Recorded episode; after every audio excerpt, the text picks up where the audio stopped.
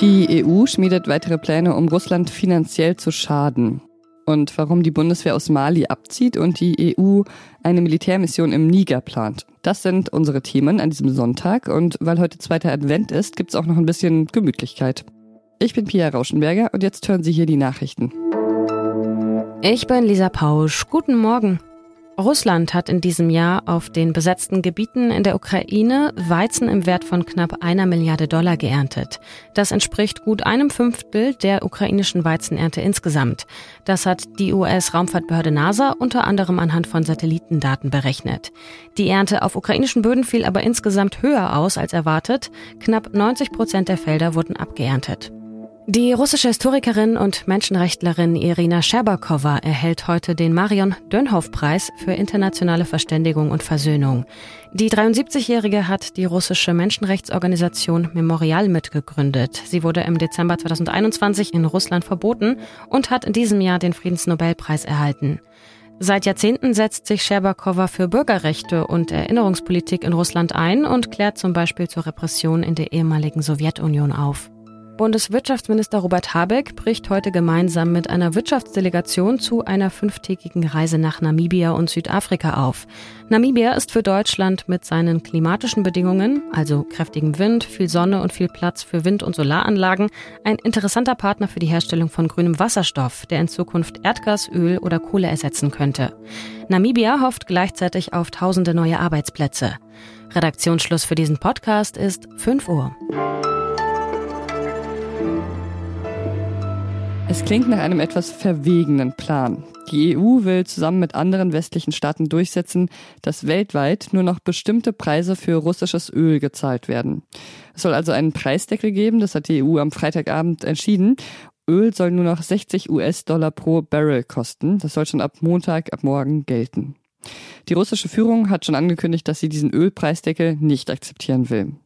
Mein Kollege Marc Schieritz ist Experte für Wirtschaftspolitik und ich kann jetzt mit ihm sprechen. Hallo Marc. Hi, hallo. Wie soll der Ölpreisdeckel für russisches Öl funktionieren? Ja, das ist im Prinzip eine Art, eine Art Obergrenze. Also man ähm, versucht durchzusetzen, dass russisches Öl maximal für diesen Preis verkauft werden kann.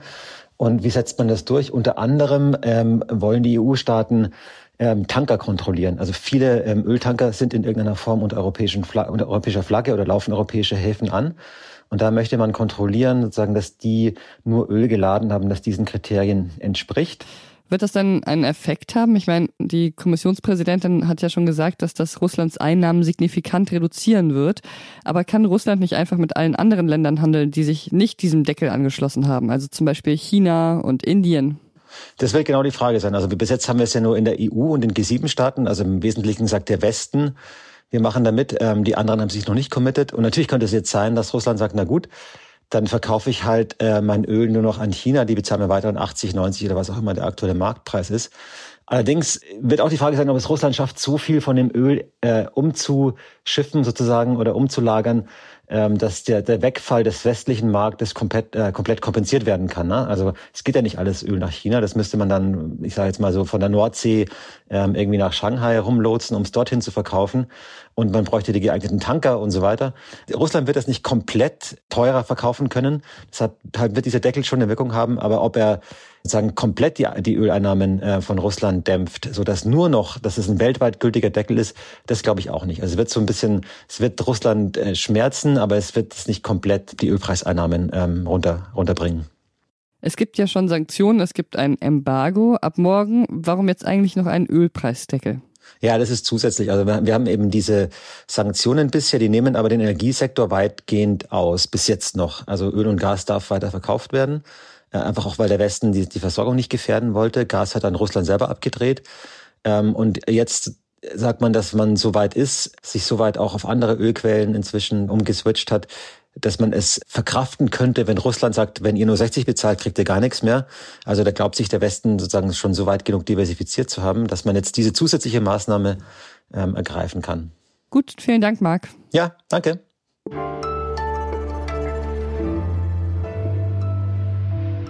Alles außer Putzen. Ich war die letzten Tage ordentlich erkältet, vielleicht hört man es noch ein bisschen.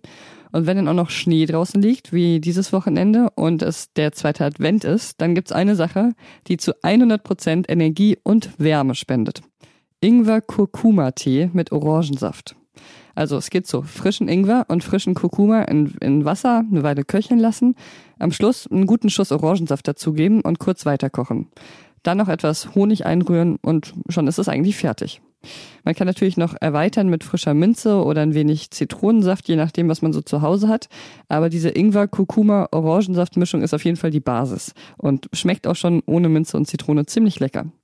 Und ich glaube, es liegt daran, steile These jetzt, dass viele oder sogar die meisten Gerichte oder Tees etwas leckerer werden, wenn man einfach nur einen Schuss Orangensaft dazu gibt.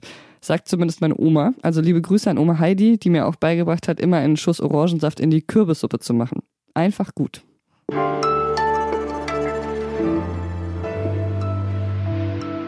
Monatelang hat sich die Bundesregierung mit den Militärmachthabern in Mali gestritten. Da ging es zum Beispiel um Überflugrechte. Dann hat die Bundesregierung Ende November entschieden, sie will die Mali-Mission der Bundeswehr auslaufen lassen. Im kommenden Jahr soll dann der Abzug beginnen. Weit weg wird die Bundeswehr aber nicht sein. Östlich von Mali liegt Niger und dorthin zieht es gerade einige europäische Truppen. Da will nämlich die EU nächstes Jahr eine militärische Ausbildungsmission starten. Und das Vorbild ist eine Ausbildungsmission der Bundeswehr. Die ist schon da. Darüber spreche ich jetzt mit Andrea Böhm. Die kennen Sie bestimmt schon aus unserem Podcast, da sie sich mit einigen Ländern ziemlich gut auskennt, von denen viele andere vermutlich nicht mal die Hauptstadt nennen könnten. Hallo Andrea. Hallo Pia. Dass die Bundeswehr aus Mali abziehen möchte, das hat sich ja schon äh, länger angebahnt. Wie ist denn die Situation in Mali zurzeit? Milde ausgedrückt schlecht. Ähm, der Krieg, sogenannte Krieg gegen den Terror geht unvermindert weiter. Das heißt, es gibt massive Angriffe von verschiedenen dschihadistischen Gruppen. Große Teile des Landes sind nicht mehr unter Kontrolle des malischen Staates. Es gibt über zwei Millionen Binnenflüchtlinge. Ich glaube, fast zwei Millionen Menschen brauchen, bräuchten eigentlich Nahrungsmittelhilfe, die sie aber nur eingeschränkt bekommen. Ja, der Terrorkrieg geht unvermindert weiter, von Seiten der malischen Armee zum Teil sehr brutal geführt, auch mit inzwischen russischer Unterstützung, aber auch gerade von Seiten der Dschihadisten. Hm. Was bedeutet das denn dann für Mali, wenn die Bundeswehr 2024 dann langsam abziehen wird? Das bedeutet erstmal eine ganz, ganz schlechte Nachricht für die dortige UN-Mission MINUSMA. Das war ja die bis dato größte äh, Blauhelm-Mission, die die UN weltweit stationiert hatte. Äh, die wird natürlich mit diesem deutschen Signal Schwierigkeiten haben, weiterzumachen. Äh, es werden vermutlich noch weitere Länder dann ihre Soldaten, ihre Blauhelme aus dieser Mission abziehen. Diese Mission hat ein sehr gespaltenes, wie soll man sagen, Fazit zu ziehen. Sie ist bei den Malierinnen äh, und Maliern zunehmend unbeliebt geworden, weil sie das Gefühl hatten, die tun nicht genug gegen diesen, gegen diese terroristischen Angriffe. Die UN-Mission selber wiederum konnte eigentlich nicht oft nicht mehr tun, weil sie ein sehr eingeschränktes Mandat hat. Sie war aber durchaus gerade im Norden auch erfolgreich, weil sie größere Städte schlicht durch ihre Präsenz ähm, hat absichern können. Und insofern wäre ein Abzug oder eine faktische, ja, Lähmung durch weiteren Abzug wichtiger Truppenstellerländer wäre absolut katastrophal und ich fürchte, darauf läuft es hinaus. Jetzt plant die EU eine Militärmission im Nachbarland Niger. Niger hat ja einen demokratisch gewählten Präsidenten, aber so ganz stabil ist das Land ja auch nicht, oder? Niger ist ja auch eines der ärmsten Länder der Welt.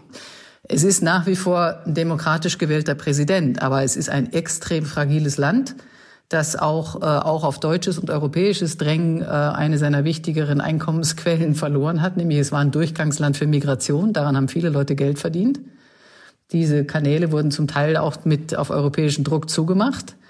Es ist auch ein Land unter sehr starkem französischen Einfluss, auch wirtschaftlich. Da gibt es große Uranvorkommen, die von französischen ähm, Unternehmen ausgebeutet werden.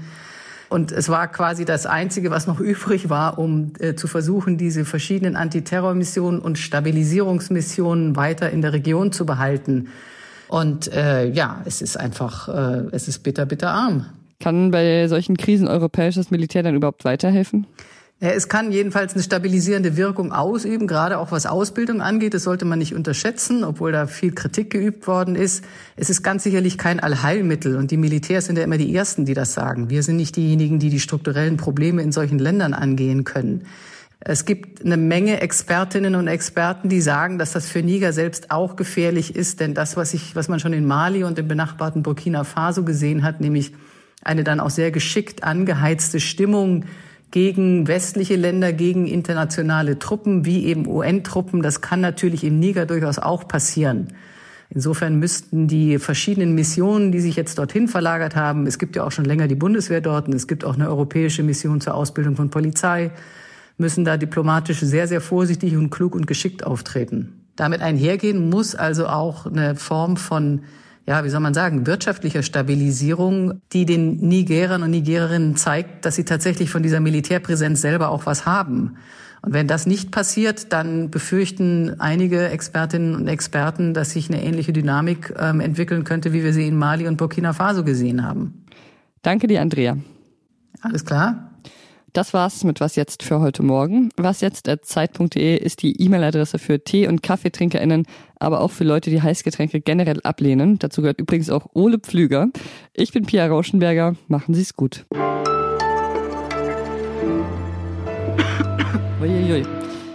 Nicht, dass es Corona ist. Aber ich bin negativ getestet, keine Sorge.